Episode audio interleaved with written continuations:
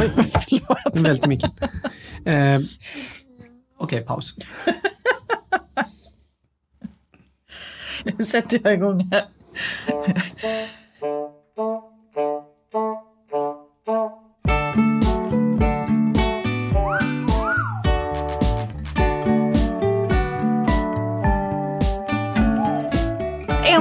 Det måndag, ett nytt avsnitt av Barnrättssnack. Nedräkningspodden om barnets rättigheter. Åsa Ekman heter jag. Och Linus Torgeby heter jag. Det känns bra att vara här, eller? Verkligen. Ja. Mm. Så eh, väldigt roligt. Och eh, ser fram emot dagens ämne, verkligen. Vi försökte faktiskt göra, eh, vi har ju båda, vi, vi är inte så bra på matte du och jag, men vi satt ju faktiskt alldeles nyss här och försökte säga, och vi måste ju säga hur många dagar och sånt det är kvar. Eh, vi har lite olika bud på hur många. Vi fick upp att det antingen var åtta veckor och två dagar, 70 dagar, vi hade 60 någonting också va? Till slut landade vi bara, "Ah, det är typ mindre än två månader. Och inte ens där, där var vi också till och med osäkra. Så att våra mattelärare, Förlåt. vi ber om ursäkt. Men det, det är snart, så det, det kan vi konstatera att nedräkningen pågår för fullt och det, och det är ju väldigt snart. Helt enkelt. Ehm, apropå dagens ämne som vi ska presentera sen så har jag varit på min första gymnasiemässa. Oh, hur känns det? Alltså som, som vuxen förälder liksom med ett barn. Ja, alltså Eller? det kändes ju som, för jag vet inte, vi är ju inte jättegamla men vi är ändå lite gamla. Men gymnasiet är ändå någonting som man har en hel del minnen från. Eller det känns ändå som att det ändå, nej men helt plötsligt var det som att man fick någon slags väldigt kontakt i sin verkliga tid med sitt barn. Det kändes som att de kom ikapp en lite på något sätt. Så kanske man ska säga. För okej, att de ja. är på en plats där man också Nyligen lite mer kanske kan komma med ihåg. och också har liksom kontakt med en del av dem som man var där Mhm. med. Så att ja, men det var en sån här komma ikapp känsla, alltså lukta på komma ikapp känsla. Du menar att du kände dig nästan som 16 igen? Ja, för det är något helt annat nu eh, Mm. med gymnasiet än vad det var då. Eh, Så. Ja, men så bara ett Skolor gymnasieval fanns ju inte ens. Nej, inte riktigt så på det sättet. Det var så att, ja, du får gå där. Ja, där är din närmsta geografiska plats och så sen var det om du har ett special specialämne eller någonting, då hamnar du någon annanstans Just det, i så. Göteborg då som, som det var här. Ja, ja. Vad är det vi ska prata om idag? Idag ska vi prata om artikel 28 och 29 som handlar om barnets rätt till utbildning. Det ska vi prata om idag. Eh, och det tänker vi göra både liksom att vi pratar lite kort om själva artikeln i sig, eller artiklarna, vad, vad står det egentligen? Och sen tänkte vi att vi kör en så här fiktiv skola. Vi hittar på en skola och så tittar vi på då, då får den här fysiska byggnaden vara artikel 28 och 29. Och så liksom tittar vi på den utifrån ett barnrättsperspektiv. Alltså vi genomlyser skolan utifrån lite olika artiklar i barnkonventionen helt enkelt. Typ så. Nu, fast nu ser du lite förvi- förvirrad ut. Nej, och utgångspunkten är en skola i Sverige. Ja, exakt, exakt. Ja men allting vi pratar om är ju typ Sverige. Ja, ja det är det. Men jag tänker att eh, för mig har den här artikeln med rätt utbi- eh, rätt utbildning och barnkonvention, man, jag får en väldigt sån internationell liksom, vibb på den. Att jag ser liksom alfabetiseringsprojekt. gå- ja, just det. Ja, Flickors till utbildning i länder där de inte haft det innan och någonstans. Hur, hur, hur sådana här saker kan liksom lyfta eh, byar och Mm. familjer ur fattigdom. Så. Ja, men vi prat, fokuserar ju på Sverige. Det gör vi. Så att nu tittar vi på, liksom, nu utgår vi från att det här då redan finns. Vi har ju en skollag och vi, någonstans den här rättigheten är ju i viss mån ändå uppfylld hos väldigt, väldigt många barn. Men vi ska titta på den, liksom problematisera den lite utifrån barnrättsperspektivet där och vi genomlyser utifrån artikel 2, 3, 6 och 12 i första hand. Eh, icke-diskriminering, barnets bästa och rätten till liv och utveckling och rätten att göra sin röst hörd. Och sen så kommer vi ha tipshörnan på slutet med tre supertips kring rätten till utbildning och forma skola och sådär. Ja, men liksom några positiva grejer sådär. Ja, ja, men det är ju bra. Ja. Eh, Vi håller upp skylten att vi inte är lärare, någon av oss, eller hur? Exakt. Jag undrar, kommer vi hålla upp skylten med något som vi är någon gång? Nej, men jag har jag vet, jag var vikarie, kom jag på nu, i eh, tyska, fast jag inte ens kommer ihåg Oh ett God. ord tyska. Är det sant? Jag hade läxförhör. Rättade deras uttal lite mer så här fördomsfullt tyskt. Det var ju, ja, väldigt, Ja, men då måste jag nästan bara komma, för då kommer jag på en, en, en rätt rolig grej som vi gjorde på ett ställe där jag var Eh, en väldigt, väldigt bra grej som poli- men ja, när du sa tyska prov. Lång historia kort, ordnade eh, en så här, jobbbytardag. Alltså inget studiebesök utan en, en jobbbytardag. Det vill säga att förtroendevalda och elever bytte jobb för en dag. Ja. Eh, och, och då var det ju väldigt tydligt då att de eh, politikerna som som hamnade i olika skolor, så hade vi dialog med rektorn rektorerna och så, här, så att ja, men, eh, de här politikerna de ska ju vara precis som en elev. De ska inte sitta i, liksom, i lärarrummet eller få liksom, vandringar, få någon extra hjälp eller så här. De ska använda liksom, elevtoaletterna, de ska liksom, äta i skolmatsalen. De ska göra exakt, precis exakt samma sak som, som eleverna hade gjort. Så. Ja. Eh, och eleverna ska göra det som politikerna hade gjort. Ja, men i alla fall. Och det roliga var att vad politikerna blev nervösa. Typ, tänk om jag får tyska prov. Det var det en som sa. Vad ska jag göra om det är tyska prov? Och det var, ja, äh, det blev väldigt, men det blev en väldigt, väldigt bra grej för att det visade sig att de fick ju helt andra typer av samtal och de här politikerna, ja men de, fick, de hade ju samtal om allt ifrån liksom den offentliga konsten i skolan. Vem är det som har satt upp den och varför? Vad har man för dialog kring det? Till liksom insåg ganska, ja men rasten, det funkar ju inte riktigt. Vi hinner ju inte byta om från gympan liksom för att sen hinna med till nästa lektion och så här.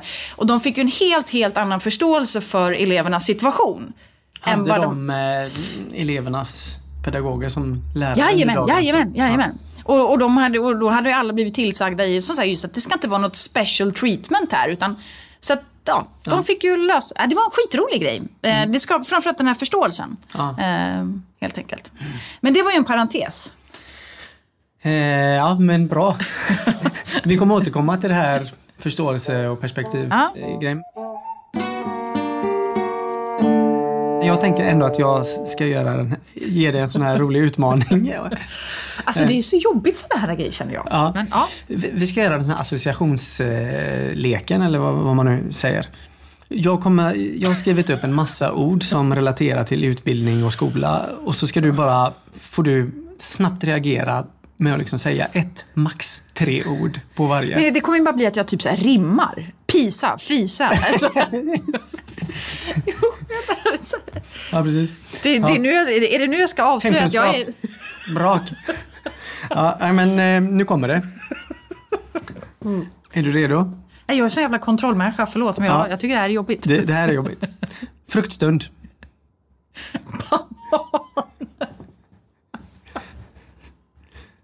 Oj, gör en liten konstpaus här. Förlåt. Rektor. Lärare. Skolgård. Tråkigt. Bänk. Bänk. Pall. Kurator. Borta. Kemi. Fysik. Betyg. Svårt. Prao. Parfym. Jag var i en parfymbutik. Schema. Eh, krångligt. Skolmat. Inte jättegott. Eh, kurator. En gång till har skrivit det. Ja, vad säger jag då? Skolsköterskan och Alvedon säger jag då. Rastvakt. Gula västar. Gympa. Svett. Här, lukten. Alltså gympasalslukt. Klasskamrater. Ja, klassen liksom. Elevråd. Skendemokrati. Roliga timmen. Clowneri. Mobbning. Pissigt. Gymnasieval. Ingen aning. Skolavslutning. Den blomstertid nu kommer. Jag hade inte skrivit skolavslutning men det är, ett fruktansvärt fint slut. Och det blir så tråkiga ord. du Vet, men det blir, alltså, man kan man säga kemi utan att säga fysik? Alltså de hänger ju ihop liksom. Ja. Jag, jag tänker, jag måste göra såna här grejer till dig någon gång så att jag kan få ha kontrollen också känner Ja. jag. Mm. Hur, vart, vart hamnade du någonstans när jag gjorde det här? Vart var du? Ja men det är ju någonstans den här blandningen i att kastas tillbaka. Men så har jag så selektivt minne så att, så att det får ju liksom, jag får ju försöka någonstans visualisera en skolbyggnad liksom. Mm. Men jag har svårt att komma tillbaka i, liksom, i att själv ha gått i skolan på något sätt där. Mm. Um, det har jag ju då, men jag har ju... Utan det blir ju någonstans en blandning utifrån kanske det som barn och unga har berättat i de samtalen som man har haft med barn och unga. Ja. Någon kombination av det och vad en själv så här, kanske min, typ som skolmat. Jag kan tycka många gånger när man är och besöker skolor att många gånger är skolmaten jättebra. Mm. Eh, sen är det klart att det finns gånger där den faktiskt inte är något bra. Men barn och unga själva upplever ju kanske inte jätteofta att den är så himla bra. Mm. Mm. Och då blir det ju liksom att det är det som ploppar upp. Men ja, vi hade inte... Eh, jag bodde ju inte i Sverige under mina tidiga skolor, så när jag började högstadiet, mm. kom tillbaka och skulle börja äta skolmat. Alltså då älskar jag ju alla de rätterna som de andra hatade. Ja. Bara, åh, fiskbullar, åh, blodpudding, åh, potatisplättar. Ah. Det hade ju inte jag ätit på jättemånga år. Nej. Så jag fick ju sitta och smygäta i ett hörn. Annars var ju det där, tyckte jag, högstadiet var ju verkligen, det minns jag däremot, att det en åt då, det var ju hårdmackor med smör och grillkrydda. Ja, just det. Mm. Eller den här någon här, typ italienska salladskryddan eller vad den heter. Just det. det ja. var ju annars det som en kanske mest käkade, tror jag. Och i gymnasiet eh, så var det mest godis, för då fanns det ju ett café. Mm. Uh, ja. Mm, då ja. ska vi försöka eh, hitta um, hur mm. ser skolan, hur ser, hur ser utbildningen ut nu om vi går in i en, vi försöker fantisera fram en skola? Ja men vi måste väl först säga lite vad som står i artiklarna. Ja, kör på. Och då brukar man ju säga att det är två artiklar, artikel 28 och 29. Där den som är 28 handlar liksom om eh, att barnet har rätt till det här. Medan 29 handlar ju mer om, om vad liksom utbildningen ska innehålla, vad den ska syfta till. Och till exempel i då artikel 28 så står det att ja, men det ska vara framförallt då grundskoleutbildningen ska vara obligatorisk och den ska vara kostnadsfri. Men man ska också uppmuntra så här, gymnasieutbildning och att det ska vara tillgängligt. Man ska, just det, det här man ska göra olika saker för att uppmuntra närvaro i skolan. Just det. Alltså det är inte förhindra frånvaro utan det uppmuntrar närvaro. Mm. Och det tycker jag är en ganska viktig distinktion. Um, men sen är det också alltifrån att um, det ska vara lite så samarbeten och sådana saker. Och 29 handlar ju då mer om vad utbildningen ska syfta till. Alltså varför är det här viktigt? Att, ja men utveckla barnets fulla möjligheter inom olika saker. Respekt för mänskliga rättigheter Ehm, kulturell identitet, mm, ansvarsfullt liv och fritt samhälle och liksom förståelse mellan kön och vänskap mellan alla folk och sådana saker. Respekt för naturmiljö och så vidare. Så att man kan ju se att de är ju liksom, de är olika de här artiklarna men, men ska ju bilda det här paketet, mm. utbildning. Och då ska ju det också alltid tolkas i sin kontext. Att i Sverige har vi ju tolkat utbildning som gäller både, liksom förskolan är ju en del av liksom utbildningsväsendet och också gymnasieskolan även om den är frivillig. Liksom. Mm. Så, att, så att när vi pratar nu så blir det liksom hela paketet utbildning. Ja. Helt enkelt. Mm.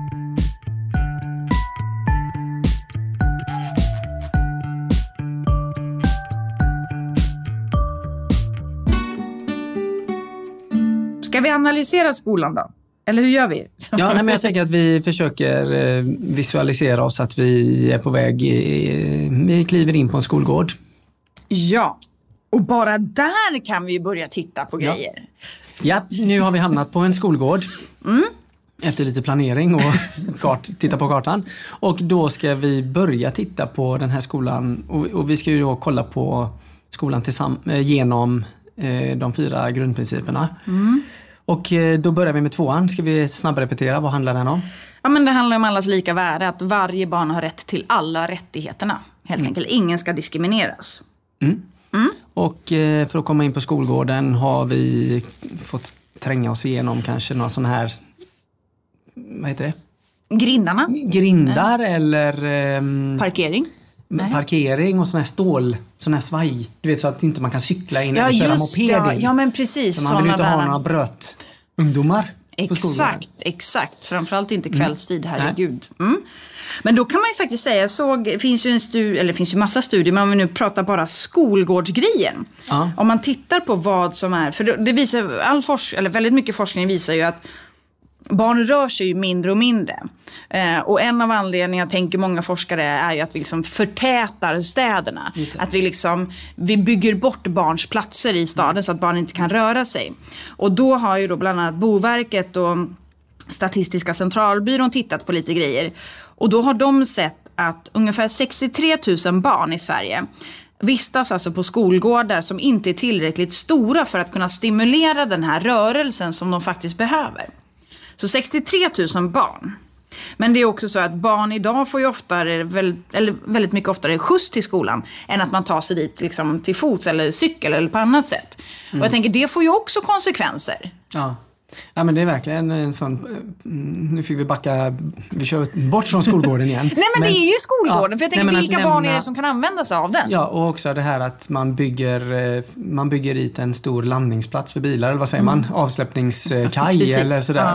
Det blir en jätteviktig del i själva skolplaneringen istället för att tänka, men hur eh, gör vi en trygg cykelbana Mm. hela vägen fram till skolan eller promenadbana eller vad det nu är.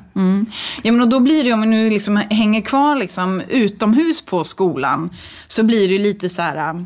Ja, men då är det ju också de grejerna som finns på skolgården. Vilka barn och unga är det som kan an- använda dem? Ja. Ofta säger så här, skolgårdar, ja men då tänker de ju sig de yngre barnen.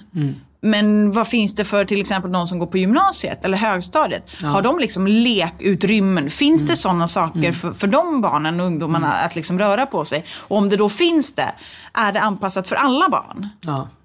Alltså barn med olika typer av normbrytande funktionsvariationer till exempel. Om du eh, exempelvis använder rullstol.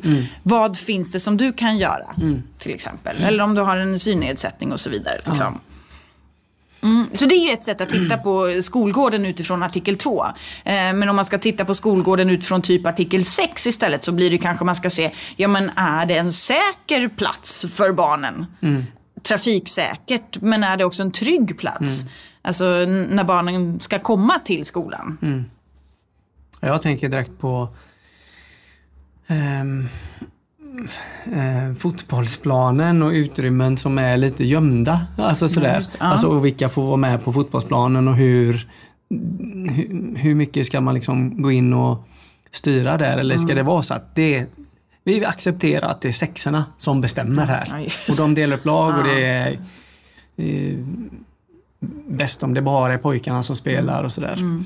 Och sen tänker jag också den dubbla grejen med det här med dolda utrymmen. Alltså det här att, apropå det att det är små skolgårdar, gör ju också att man kan inte ha den här lilla skogen som är lite bort där man bygger en koja och är upp igenom. Yeah. För sen kan det ju också då vara kanske föräldrar som säger det är jättefarligt när de är där uppe i det gömda. Där. Har ni, hur, hur har ni koll på dem när de är där uppe och springer? Så? Och det är ofta där i de utrymmena också som det kan uppstå liksom bråk och mobbningssituationer om vuxna inte är närvarande. Och samtidigt så är det just att vuxna inte är närvarande som ofta är den som är roligt med det. Ja, ja visst. Ja. Ja. Har du läst förresten, nu kommer jag inte apropå det, har du läst den Emma Adbåges bok Gropen? Ja. I love Gropen! Ja. Det är ett tips till alla. Och titta, läs Gropen och fundera på barnsyn och sådana här saker. Alla, min barn, alla barn i min hemkommun har fått den som en present. Ja, ja, men det är ju här med. Vi Ja. hade ju en, vi hade ju en liksom föreläsningsgrej eh, som jag. Mm. jag fick ju vara med och snacka på det där också. Men ah, nu hamnar vi off topic igen. Ja, då ehm, är Men- vi fortfarande med eh, Artikel 2 i skolan. Mm. Så eh, kliver vi in då eller? Ja, men det kan vi göra. Ja. Ja. Mm. Och då finns det ett kapprum och det finns kanske lite toaletter och sen är det klassrum. Eh, någonstans. Vem kan röra sig där inne till exempel? Mm. Vem kan hänga upp sin jacka eller eh, toaletten, vem kan komma in på den? Mm. Ehm, Vem kommer ihåg, vem kan läsa sitt namn som står på Mm. skåpet där man har sina grejer? exakt. Eh, kan man lämna sina grejer i skåpet och vara Mm. trygg med att inte någon tar dem där? Eller? Mm. Och vilken toalett ska jag använda? Ja.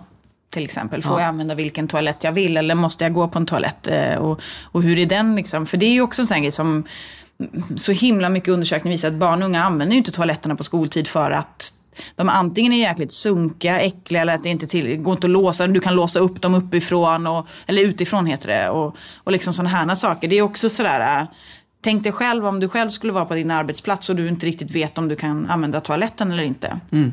Vad gör det under din arbetsdag? Mm. Och sen tänker jag också det här med att eh, en skola kanske har ett jättebra bildstöd, alltså ett bild, bildkommunikation. Ja. Mm. Där, där det finns liksom skyltar på liksom skåp här, toaletten är här, mm. Eh, klassrummet är där, där borta sitter rektorn, där mm. är kuratorn eller vad det nu är. Mm. Eh, Medan andra litar mycket på text så, men bild är ju en bra, mm. då inkluderar man ju många, både de som kanske inte kan eh, svenska än och de som mm. behöver det för att förstå. Mm. Och som, så. Får jag ta ett till exempel bara? Ja. Just utifrån den grejen som jag kan tycka är som har hänt ganska många gånger och som jag är lite så lika chockad varje gång. Men då kan det vara så att jag ska snacka med barn i en, i en klass och lite så att jag kommer dit och så är det någonting vi ska prata om och sen ska vi ha en dialog om någonting. Och då kanske det ofta är så att jag står och pratar en stund och sen så liksom har vi lite frågor och sen så ska de liksom få jobba typ med någonting då och sen så ska vi samla in det och ha någon form av runda och lite så, här, så att alla ska få, men både att folk ska få prata men sen också jobba själva. Och då kan det ju vara så att jag kan ha pratat eh, under en stund och sen har de liksom fått snacka lite tillsammans. Um, liksom vi har lyft några frågor och sen så liksom först egentligen när man har gjort en, gjort en avslutande runda där alla får säga någonting. Och då kanske det är så här, typ nästan när vi har kommit ända dit. När man då går runt och så kommer det till ett barn och så sitter barnet helt tyst och som ett frågetecken så här. Och säger ja men och vad tänker du om det här? Och då säger de andra barnen, nej men eh, hen förstår ju inte. Hen, hen pratar inte svenska. Mm. Och då kan det ha suttit, och du vet, och det är ingen som har sagt någonting innan. Nej. Och jag har inte heller uppfattat i det här rummet med de här 25 personerna, eh, så har jag liksom inte, för de har ju pratat sen men jag har inte fattat att personen Nej, inte pratar. Mm. Och då tänker jag så här att, Fan kunde man inte ha preppat mig på det på något sätt? Då hade man ju kunnat lagt upp det på ett annat sätt. Och mm. det här, är, alltså, det här har hänt så många gånger. Mm. Och jag vet fortfarande, blir fortfarande lika förvånad. Mm. Tänk dig det barnet som sitter där hela dagarna och inte förstår ett ord. Mm. Ja, men det är jätteintressant och, och, och just kolla på den här omsvängningen av barn som inte har svenska som modersmål, hur man liksom hanterade de här barnen i skolan. Förr var det ju jättemycket introduktionsklasser, att man mm. liksom var en separat klass. Mm. Och, och, nu känns det som att pendeln har slått över till att man ska liksom direkt in mm. i en vanlig klass. Mm. Men där behöver man ju också eh, om man då ska kunna ha en likvärdig utbildning mm. som är till för en själv behöver man ju också ha då ja, men speciellt studiestöd, mm. alltså någon hjärna som har både svenska och det modersmålet man har för att kunna liksom hänga mm. med då. Mm. Ehm, sen är ju barn jättesnabba på att lära sig men det klivet blir ju alldeles för långsamt och i den processen så kommer de ju känna sig dumma både en och två, tre gånger. Ja men exakt. Alltså, jag, tänker, jag tycker det, ja, det känns, ja. Eller liksom också så här, helt plötsligt är barn som bara, nej men den personen pratar inte överhuvudtaget. Nej, nej okej. Okay. Eller liksom, men det är, ja. Mm. Ja, nu är vi lite off topic, ja, men det, samtidigt men... så handlar det ju om alla barn. Ja. För det är det precis det här handlar om egentligen. Artikel 2 är ju alla barn. Mm. Och då kan man, om vi nu får stanna kvar i klassrummet, då kan vi också tänka sig att, ja, men hur ser det ut med så här, talutrymmet? Vilka grupper av barn eller åldrar av barn eller liksom olika könsidentiteter eller kön som får liksom, vilka är det som har talutrymmet? Mm. Typ killar, tjejer, ja. vet vi att det ser väldigt olika ut. Ja. Um, hur jobbar man med det mm. till exempel? Mm. Och barns behov av eh, rörelse. Mm. Eh, kombinerat till liksom arbetsro. Mm. Eh, så hur får man arbetsro samtidigt som man måste kombinera det med att vissa barn för att kunna koncentrera sig måste gå ett varv runt stolen. Exakt. Ja. Eh, en gång eller sådär. Mm. Bara det, varför, ha, varför är liksom inte den här grejen inbyggt i våra klassrum? Eller i skolan i sig? Alltså, skolan är ju inte byggd för rörelse. Alltså det finns ju, jag menar varför kan du inte sitta på en cykel när du, liksom, alltså trampcykel när, på din bänk istället för att sitta ner. Ha några bord som är liksom ståbord, några bord som är sittbord, några, alltså mm. variera det här så att barnen faktiskt också kan variera sig i att alla har ju olika alla kan inte sitta still hela tiden. Det är inte, det är inte bra för någon. Nej. Eh, sen pågår en till grej i det här klassrummet som vi är inne nu. Jaha. och det är att de håller på att göra, de håller på att sälja kakor. och grejer för att eh, de, de vill gå iväg på en klassresa. Motsvarigheten till Bingolotten i Ja, idrotten. Ja. Eh, vad tycker vi om det? Apropå kostnadsfri skola och ehm, alla kan få vara med och lika villkor och så. Jag tycker det där är ganska komplicerat. Ja, säger jag med en liten suck. Å ena sidan, ja, jag kan fatta hela den grejen att ja, men om vi säljer det här så kan alla barn eh, följa med på den här saken. Men det kräver ju fortfarande att det här barnet ska sälja de här sakerna. Eh, och hur lätt är det för barnen att sälja? Det kräver ju en insats från föräldrarna för att det här ska funka. Och har alla barn då den insatsen från föräldrarna att kunna hjälpa dem med det? Mm. Eller typ, tittar man så här förskolan, ja men då kanske det är mer så här, ja, är det verkligen så att alla barn ska ha frukt med sig varje morgon? Hur är det liksom tillgängligt? Hur, hur blir det för alla barn i förskolan om varje unge ska ha med sig frukt varje morgon? Det ser ju väldigt olika ut i olika kommuner. verkligen. Och det är ju... Det man tycker, det är ju... Jag tänker att de här liksom, det man gör för de här pengarna som man har samlat in är ju ofta jätteviktiga saker. Att Ja. man åker på eh, Nordens ark eller eh, museum eller kanske en längre klassresa när man sover över och jätteroligt så. Men, men det är väl just själva insamlingsdelen som är Exakt, jätteintressant och tänka, ja, men finns det inte medel någon annanstans ifrån för att kunna göra Mm. de här sakerna som är rätt till utbildning fast som inte är bara på skolan. Så. Mm, exakt, ja. Ja. För det är ju också en väldigt viktig del. Och nu säger jag jäklar vad, alltså, vi, vi har inte så mycket tid kvar säger jag. Nej. Nej. Ehm. Ehm, men en grej annars bara som just det här med, om vi nu pratar om, för artikel 2 handlar ju väldigt mycket om att ha kunskap om barnen i skolan. Ja, precis. Vilka barn är det som är där? Vad är det de barnen liksom har för behov? Vad är det de har för rättigheter? Hur får vi ihop de här? Ja. Och då tänker jag, då behöver vi också lyfta att det finns faktiskt barn som inte går i skolan. Eller som har slutat gå i skolan. Och då måste vi ställa oss den frågan varför de barnen inte går i skolan. Jag tycker det här begreppet som man brukar använda, det här hemmasittare, jag tycker det är helt bedrövligt det begreppet i sig. Det är ungefär som att då sitter en människa och latar sig i sofforna, att det är det det handlar om. Liksom. Men det gjordes ju någon undersökning här där de tittade, var det typ så här, det var något sånt här uppsö- eh, undersökande program på tv. Som kom fram till att det är ungefär ett barn i varje grundskola. Om man ska, alltså motsvarigheten, hur många barn som då inte går i skolan är motsvar- ja, ett per grundskola. För det är typ så här 5500 barn eller något sånt som inte går i skolan i Sverige. Mm. Då har vi ju liksom misslyckats. Ja, och så är det ju någonstans att de barnen som man av olika anledningar ger upp på, och det kan ju också vara barn som är i skolan, alltså som, som är där men som inte får med sig någon utbildning. Alltså som, och det, kan, det behöver inte vara att det är fullt halabaloo, det kan också vara väldigt, om man säger barn som inte gör något väsen av sig men som inte fattar någonting av exakt. vad som händer och, och sådär. Och som då inte får det stödet Nej. och så blir det lite så att mm, typ, man fattar det här kanske liksom i förskolan och sen övergången där så är det liksom kanske samverkan där hade behövt vara bättre. Och sen blir det övergången liksom från förskoleklass till liksom nästa, så nästa, alltså sådär. Att det här följer med hela vägen. Men då är vi inne på artikel 6 egentligen kanske. Vi ska, som ju handlar just om rätten till liv och utveckling och för att kunna se den här liksom, utveckling och helhetsperspektivet så behöver man snacka med varandra bland annat. Hur ska vi tänka så här, artikel 28, hur ska vi tänka skolan utifrån artikel 6-perspektivet? Jag, jag fastnar ju direkt i att tänka utveckling och så kopplar jag på direkt utvecklingssamtalet. Ja.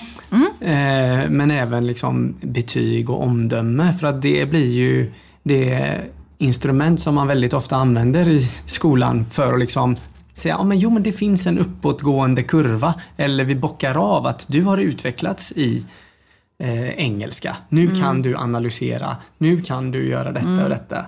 Så utifrån liksom själva skolperspektivet också som kanske vårdnadshavare har då är ju att barnets utveckling det får jag på pappret vid utvecklingssamtalet och ehm, betygen. Alltså så, ja, här är det, eh, det, det sker utveckling.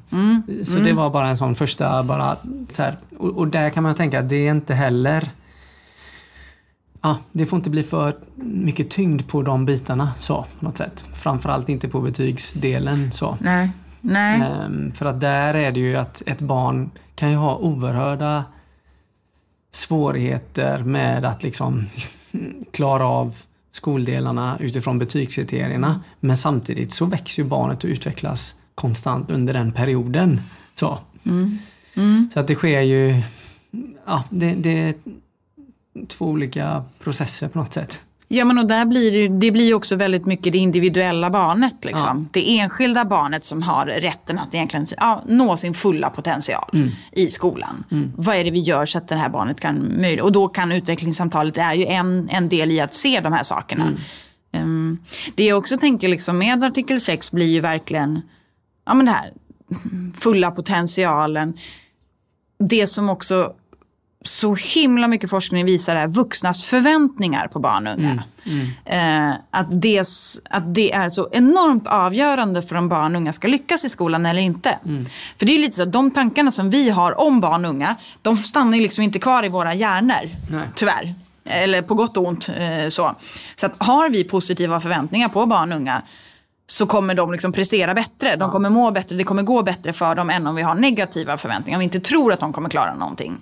Så det tänker jag väl har väldigt mycket med att, att vi som vuxna behöver ha de här förväntningarna, positiva förväntningar och någonstans peppa barnen i att kunna drömma, att kunna så här, att tänka framåt. Att jag kan också bli det här, jag vill bli den här, den här grejen eller jag vill jobba med det här eller vad det nu kan tänkas vara. Liksom. Ja men lite så här framtidstro, Ja. typ. Ja, och i, med risk för att bli missförstådd så gillar jag lite det amerikanska. där det är lite bara You go girl, come on, yeah, take it. Go to college.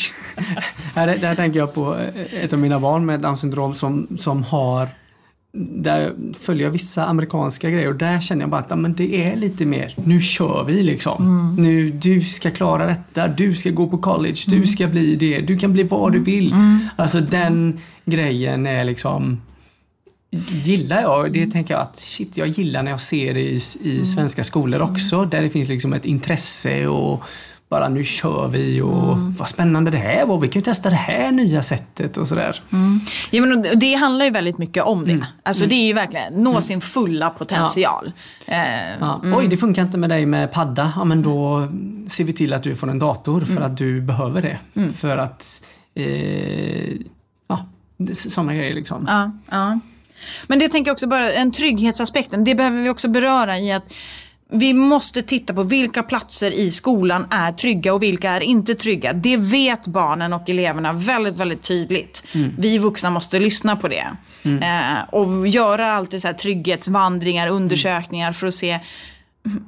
För, för vi kan faktiskt bygga bort en viss mån av otrygghet och en viss mån av mobbning genom att bygga och liksom ha skolan, den fysiska byggnaden på ett visst sätt. Liksom.